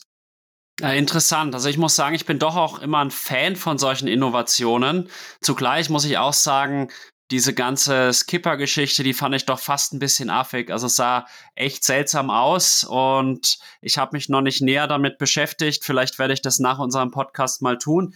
Ich kann ja nur sagen, ich komme ja vom Schwimmen, habe 2009 mit dem Schwimmen angefangen und das war eigentlich das Jahr, wo noch diese, sag ich mal, Neoprenanzüge mehr oder weniger erlaubt waren, mhm. die für Fabelzeiten gesorgt haben. Ja. Und dann wurde das unter viel Diskussionen abgeschafft, aber es war die richtige Entscheidung und vielleicht ja. würde dem Triathlon doch zumindest in einem gewissen Rahmen es gut tun, da mehr zu reglementieren, wenngleich ich sagen muss, man sollte diese Grundlinie, dass man innovativ ist, jetzt auch nicht komplett aufweichen und dann sagen, man reglementiert alles, weil das macht Triathlon auch in einer gewissen Weise, finde ich, aus. Aber man muss natürlich auch sagen, wenn ich jetzt Profis sehe, wie einen Patrick Langen, Florian Angard oder Jan Frodeno, Kienle, die haben natürlich viel Geld, haben das beste Material, können sich das leisten, in, in den Windkanal zu gehen.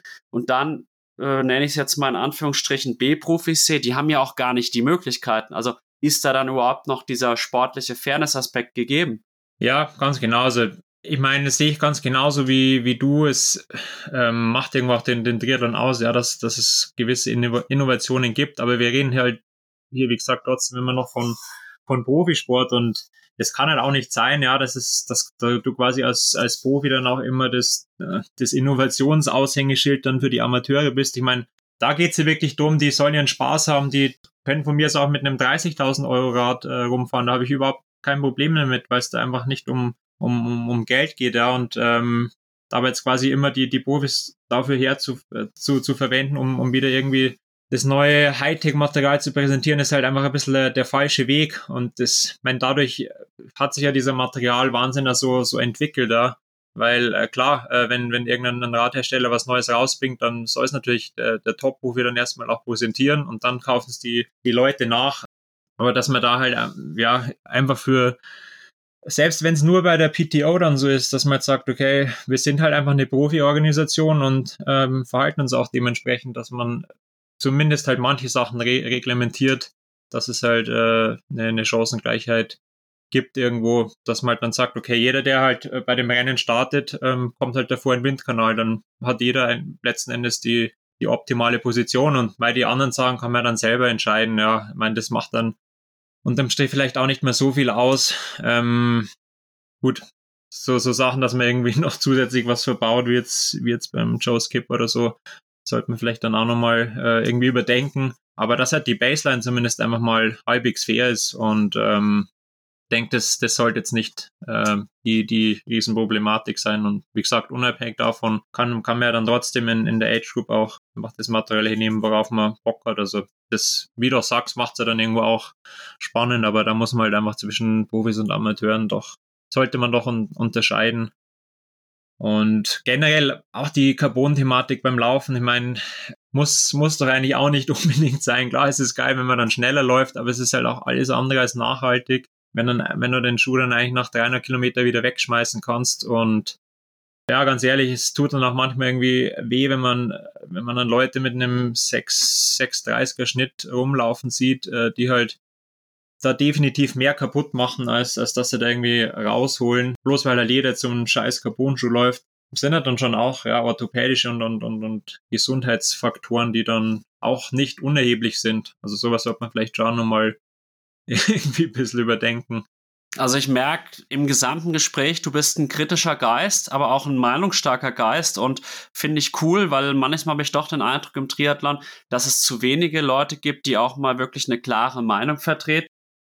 Ja, das Problem ist, dass äh, meine Meinung halt leider keinen interessiert, weil letzten Endes werden halt dann doch immer nur die, die Top-Leute gehört und ähm, egal wer da jetzt äh, nach, nach dem Vorfall vom, vom Chatier wieder irgendwas gepostet hat, hat ja wieder mega Aufmerksamkeit bekommen und letzten Endes bleibt er dann doch irgendwie wieder alles beim Alten, weil ich meine, die Leute, die es halt letzten Endes wirklich am meisten betrifft, sind halt so ja, auf, auf meiner Wellenlänge dann irgendwie unterwegs und äh, viele trauen sich halt dann entweder nichts zu sagen, was dann wieder heißt, ja, bring halt erstmal Leistung, bevor du, bevor du irgendwas laberst und aber mir ist es mittlerweile halt echt wurscht, weil ich habe eh nichts zu verlieren und es ist halt einfach auch meine Meinung und warum sollte ich die dann nicht kundtun und wenn es halt einfach auch nicht so gewollt ist oder wenn, ja, wenn es halt doch einfach so sein sollte, ähm, dass du halt nur dann als, als Triathlon-Profi irgendwie Gehör findest oder, oder, oder ja, als Meinungsbildner giltst, giltst, wenn du mal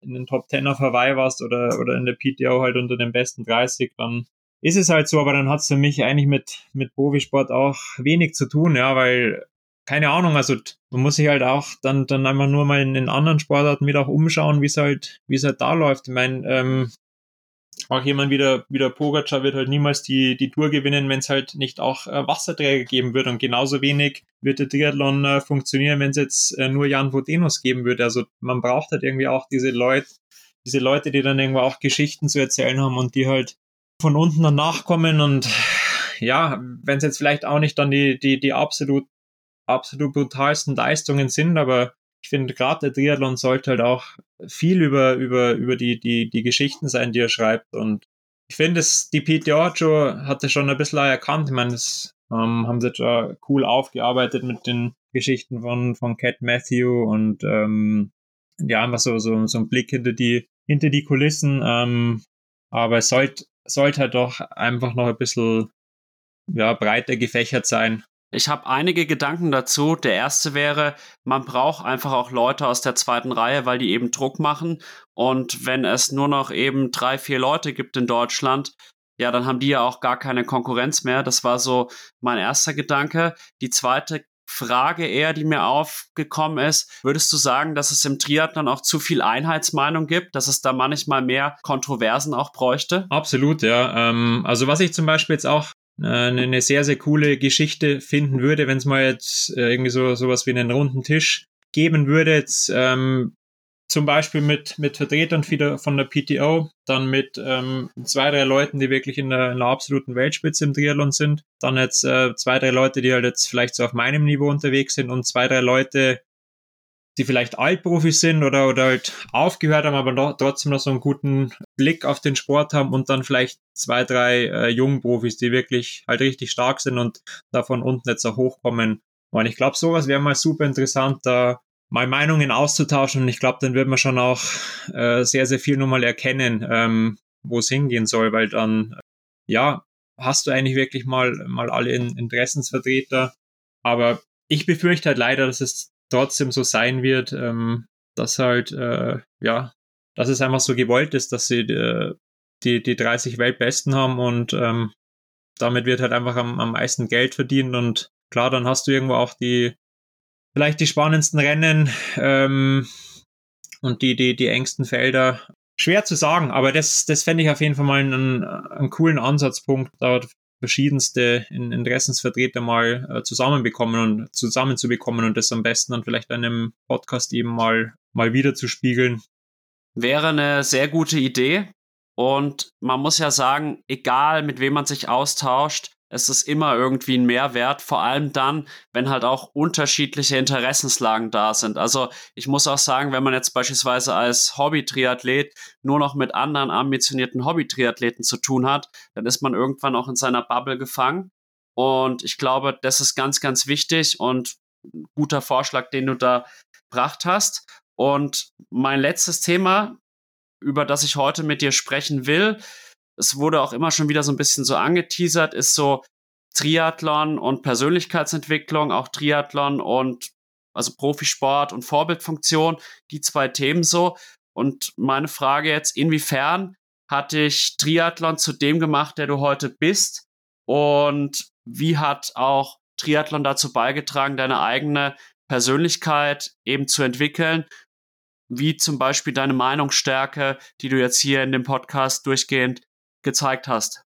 Also ich denke, wenn du den, den Weg ähm, als Leistungssportler gehst, ähm, ja, musst du dir dessen bewusst sein, dass du, also beziehungsweise muss man vielleicht da weiter ausholen, wie ich überhaupt äh, zu dem Leistungssport gekommen bin, ähm, war schon eigentlich immer, immer selbst Antrieb und vor allem habe ich mir halt auch immer gesagt, okay, ich, ich will will mir jetzt, ähm, will jetzt nicht in der Position sein, wo ich äh, betteln gehen muss, um, um irgendwie Material, um, um Material zu bekommen oder um das halt finanziell abdecken zu können. Ich habe mir gesagt, okay, ich will mir das selber arbeiten und wenn ich das nicht schaffe, dann habe ich da auch nichts verloren. Und das habe ich tatsächlich dann auch echt geschafft und war halt auch cool, weil ich wirklich mit einem absolut popligen Rad damals auch angefangen habe. Das hatte, glaube ich, sogar nur Rahmenschaltung, war ein Stahlrahmen, ein sackschweres Teil und irgendwie habe ich mich damit halt doch durchgekämpft und ja, ich finde, also so, so, so gewisse, ja,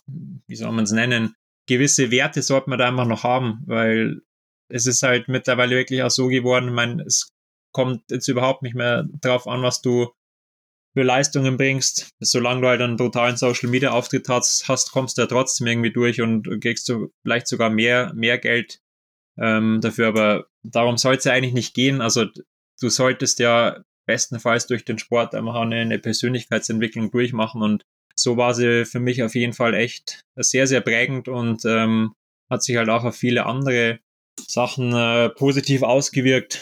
Zum Beispiel auch im Studium. Ich meine, ähm, gerade so in der Endphase, wo es Richtung Examen ging, das ist vorher schon mal kurz angesprochen. Ähm, äh, ich war in einem Spoosty-Team auch und ähm, war da auch einer der ersten Vertreter. Und ähm, ja, ich habe da tatsächlich im ersten Jahr auch den, den Vertrag, ist, der Vertrag ist bei mir so erfüllt worden, wie es, wie es dann auch in den, in den Medien halt offenkundig war. Und da habe ich mir dann schon gedacht, hey, okay, wenn du halt jetzt fünf Jahre diese Möglichkeit hast, dich voll auf den Sport zu konzentrieren, dann wirst du es ja wohl ähm, schaffen, dann nochmal ganz, ganz vorn äh, mitspielen zu können. Und das war für mich dann schon schwierig, dann mich dann auch zu motivieren und, und zu sagen, hey, ich, ich ziehe jetzt das Examen trotzdem durch. Aber es war halt dann wieder so für mich einfach diese Geschichte, dass ich gesagt habe, A, will ich das halt zu Ende bringen, was ich da angefangen habe und B, war das halt auch für mich ja wieder eine, eine, eine Sache äh, bezüglich der, der Werte, ja, dass man, dass man halt sagt, okay, ich ja, will, will das jetzt einfach ähm, für mich best, bestmöglich durchziehen und, ähm, und auch wenn ich jetzt, ja, wenn ich mir den, den Weg irgendwie leichter machen könnte,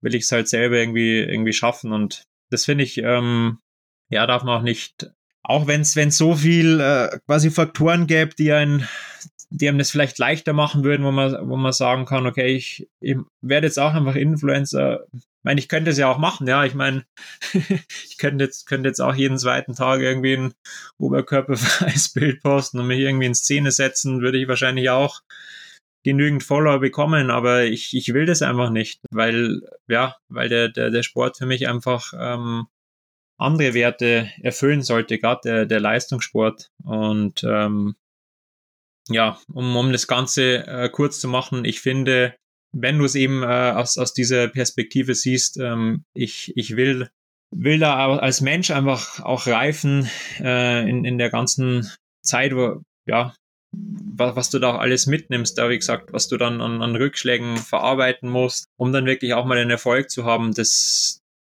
ist emotional halt auch äh, Wahnsinn, ja, was, was da auch in dir arbeitet und ähm, Wahrscheinlich könnte ich jetzt mittlerweile auch als Psychologe arbeiten, weil ich so oft auf die Fresse geflogen bin, aber trotzdem irgendwie wieder weitergemacht habe und mich halt da irgendwie selber immer motivieren konnte oder musste. Ähm, es macht ja sonst auch keiner für dich. Also es sagt ja keiner, ja, Meier, hast jetzt heute einen schlechten Tag, jetzt ähm, kauf wieder was Süßes, dann geht's schon wieder, sondern du musst dich ja selber immer irgendwie wieder aus dem Sumpf rausziehen und ähm, ja, das hat mich auf jeden Fall sehr, sehr krass geprägt und ich denke, da kann ich hoffentlich auch viel weitergeben. Versuche ich auch weiterzugeben. Da war jetzt auch ganz interessant, jetzt äh, letzten Donnerstag im Sportunterricht habe ich dieses Thema auch angeschnitten äh, mit, mit, äh, mit Doping und ist dann natürlich schon noch irgendwo authentisch, wenn du halt selber Leistungssportler bist und sowas ansprichst. Vor allem was auch äh, zeitlich ganz passen, weil da jetzt auch gerade Abiturprüfungen sind und kommt man dann auch äh, quasi mehrere Schnittmengen gleich reinbringen und da habe ich auch, habe ich halt auch gemeint, okay, wie ist das für euch, wenn jetzt, wenn ihr genau wisst, hey, da sitzt jetzt im Abitur jemand im Raum, der halt einfach betrügt, ja, und ihr habt, habt sich da jetzt ähm, mehrere Wochen, Monate auf, auf die Prüfung vorbereitet und ähm, ich finde, da kannst du wirklich auch schon eine, eine, eine krasse Vorbildfunktion einnehmen und ähm, habe auf jeden Fall auch gemerkt, dass es die, die Schüler echt ja, berührt hat und dass sie sich da wirklich Gedanken gemacht haben und ähm, dann also ein kleines Spiel mit denen gespielt, so ein psychologisches, ähm, wo ich gesagt habe, okay, also Art Flüsterpost, wo halt der der erste, also ich wusste, was die Wahrheit ist, ja, und die konnten dann immer was weiter sagen und habe halt gesagt, ihr könnt euch, könnt euch eine Lüge überlegen, die euch vielleicht auch was bringt. Zum Beispiel, ja, ich will eine Packung Gummibären und ähm, wenn diese Lüge quasi rauskommt, ohne dass sie aufgedeckt wird, dann bekommt sie diese Gummibären. Aber wenn ihr erwischt werdet, ähm, dann ähm, bekommt ihr eine Strafe. Und das habe ich in zwei Runden gespielt. In der ersten Runde gab es quasi nur eine Strafe. Dann kam tatsächlich auch die Wahrheit raus am Ende. Aber als ich dann gesagt habe, ihr könnt da was Positives für euch rausziehen, kam dann tatsächlich was anderes raus. Ich muss jetzt zwar noch in der nächsten Stunde rausfinden, wer da genau gelogen hat und warum letzten Endes eigentlich ein kompletter Schwachsinn rauskam und vielleicht einer doch mal nur was Falsches verstanden hat, aber ja, war total interessant, was, was man da, da, da auch wieder rausziehen kann. Ich glaube, wir können jetzt noch drei Stunden weiter quatschen, aber es war jetzt vielleicht ein ganz guter, ähm, ja, ganz, eine ganz gute Brücke nochmal so zum, zu dem, was, was du als, als, äh, als Profisportler dann irgendwo auch im, im Alltag für einen, für einen positiven ja, ähm, Eindruck oder, oder eine, eine positive Wertschätzung hinterlassen kannst. Und ich denke halt auch, dass es extrem wichtig ist, sich als Profisportler mit seinem gesellschaftlichen Wert, Schrägstrich Mehrwert auseinanderzusetzen, weil man ja auch vielleicht nicht ganz unberechtigt dann doch immer mal so Vorwürfe im Raum stehen wie, das ist doch sehr egoistisch, ist Profisport, braucht man den überhaupt, auch angesichts Krisen wie beispielsweise dem Russland-Ukraine-Konflikt etc. Und finde ich gut, dass du dir da auch darüber bewusst bist und dann auch beispielsweise in deiner Tätigkeit als Lehrer das in die Schule bringst und so auch deinen Schülern was weitergibst von den Werten, die du lebst. Nee, absolut. Also, ich meine, das, das war tatsächlich, tatsächlich auch ein, ein Thema, ähm, als, als der Ukraine-Krieg ausgebrochen ist, wo ich mir dann schon gedacht habe, okay, äh, anderswo sterben jetzt Menschen und du bist jetzt gerade irgendwo im Trainingslager und ähm, machst eigentlich was, was komplett egoistisch ist, ist natürlich erstmal so die erste Reaktion. Aber ich glaube, allein, dass du diese Reaktion schon mal hast oder dass es das in dir hervorruft, glaube ich, zeigt schon mal, dass du, dass du da zumindest empfindsam bist, weil weiß jetzt auch nicht, ob das, ob das das bei jedem hervorrufen würde. Also kann durchaus auch sein, dass halt dann viele sagen, ist mir scheißegal, ähm, ich, ich ziehe mein Ding weiter durch und es ist trotzdem das Wichtigste auf der Welt. Aber ja, ich finde, du musst da halt einfach für dich so diesen, diesen Weg dann rausfinden, zu sagen, klar, ich investiere halt, was möglich ist für den, für den Sport, aber bin mir durchaus dessen bewusst, dass es halt ein super egoistischer Sport ist und dass ich halt trotzdem versuche, auch meinem Umfeld, sobald es halt geht oder ja, oder, oder wie es halt einfach möglich ist, dann auch was zurückzugeben und da einfach auch den, den Verstehen zu vergeben, äh, den, den zu verstehen geben, ja, dass, dass man da einfach wahnsinnig dankbar ist dafür, dass man diesen, diese Unterstützung dann auch bekommt. Und genau generell einfach ähm, sich da halt schon immer hinterfragt, okay, was, was hat jetzt der, der Profisport welche Rolle in der, in der Gesellschaft kann er, kann er da tragen und ja, man muss, muss sich dann schon auch selber irgendwie dafür einsetzen, dass es halt, äh, dass es, dass auch das, das entsprechende Erscheinungsbild dann nach außen halt so wahrgenommen wird, dass das man halt eben diese Vorbild, Vorbildrolle hat. Ich meine, wie ich auch vorher gesagt habe, ähm, manche Fußballer nehmen die halt jetzt nicht wirklich ein und dann kommen halt so Sachen raus, wie das halt in der Corona-Pandemie dann irgendwelche Fußballer sich beim Verein gegenseitig filmen und sowas ist halt ein absolutes No-Go und dann äh, braucht man sich halt auch nicht wundern, warum halt dann, warum halt dann negative Meinungen zu Profisportern vorherrschen. Also das haben wir schon sehr viel selber in der Hand, aber wie gesagt, letzten Endes kannst du es halt nur für dich selber entscheiden, äh, wie du dann in der Öffentlichkeit auch wahrgenommen werden willst. Das stimmt. Letztlich liegt es immer an dem Athleten selbst. Und ich glaube, dass das ein ganz gutes Schlusswort ist für unsere philosophischeren Themen.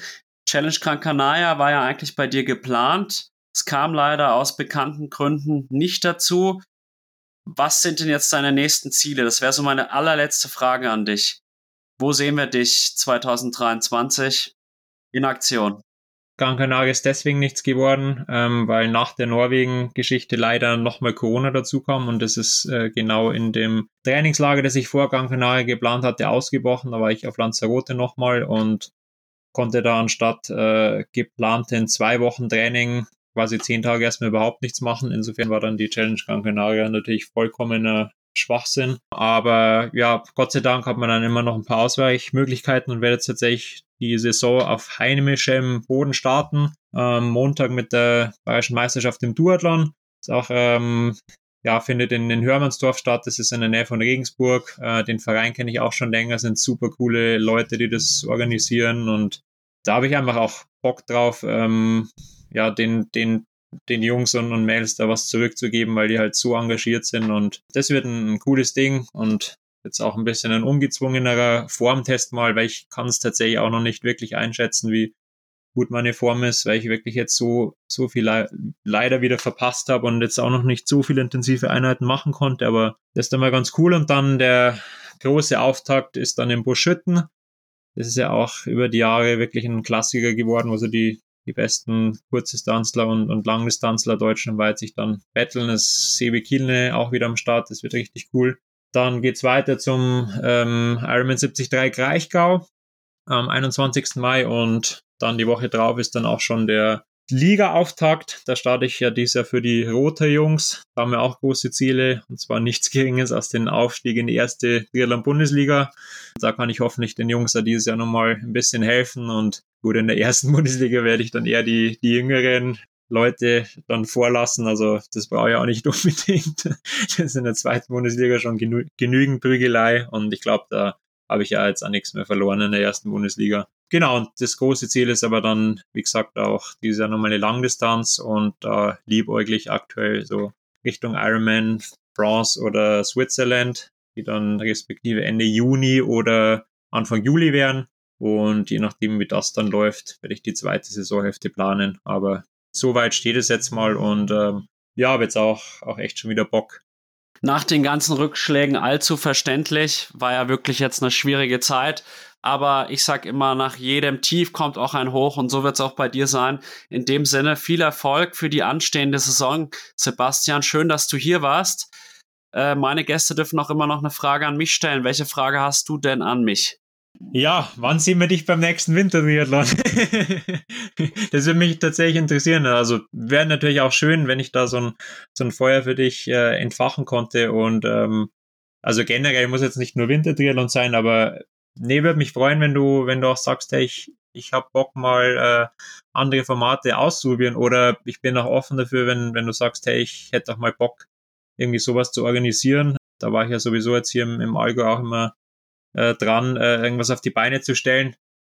Ich glaube, so ein paar Stellhebel bräuchte ich noch, da würde man da schon was hinbekommen, aber ähm, das wäre auf jeden Fall was, was mich, was mich interessieren würde, ja, was du noch so für, für, für sportliche Ziele einfach hast, worauf du noch, noch so Bock hättest. Naja, ich mache ja nächstes Jahr mein Sabbatical, da werde ich tatsächlich eher in südlichen Gefilden unterwegs sein und ich hoffe, nächstes Jahr einfach nochmal einen geilen Abschluss so vom Triathlon zu finden, weil ich denke dann, dass man vielleicht auch dann im fortgeschrittenen Alter auch andere Sportarten oder andere Lebensbereiche vielleicht mal abdecken sollte. Und da habe ich halt nächstes Jahr richtig viel Zeit für.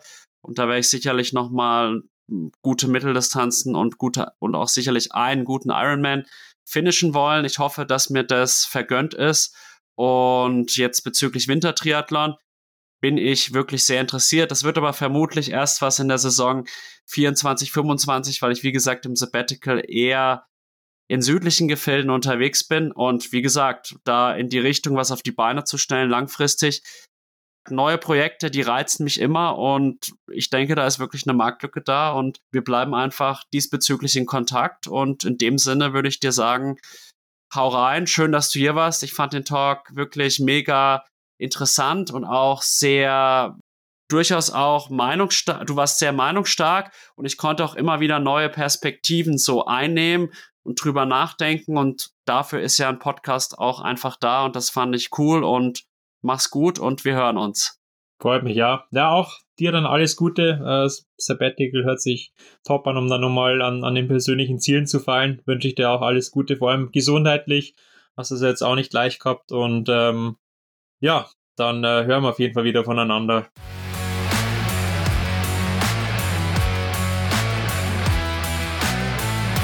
Liebe Zuhörerinnen und Zuhörer von Klartext Triathlon, ich hoffe, dass euch die heutige Folge mit Sebi Nev genauso gut gefallen hat wie mir. Ich habe Sebi als sehr meinungsstarken, kritischen und sehr sympathischen Athleten kennengelernt und ich glaube, ich werde Sebi noch das ein oder andere Mal in meinem Podcast sprechen und freue mich schon sehr darauf. Wenn euch mein Podcast und meine Arbeit gut gefallen, würde ich mich über positive Bewertungen auf Spotify, Apple Podcasts und Co. freuen. Genauso freue ich mich über Spenden auf PayPal oder Red Circle. Ich wünsche euch weiterhin viel Spaß beim Zuhören und bis ganz bald, euer Alex von Klartext Triathlon.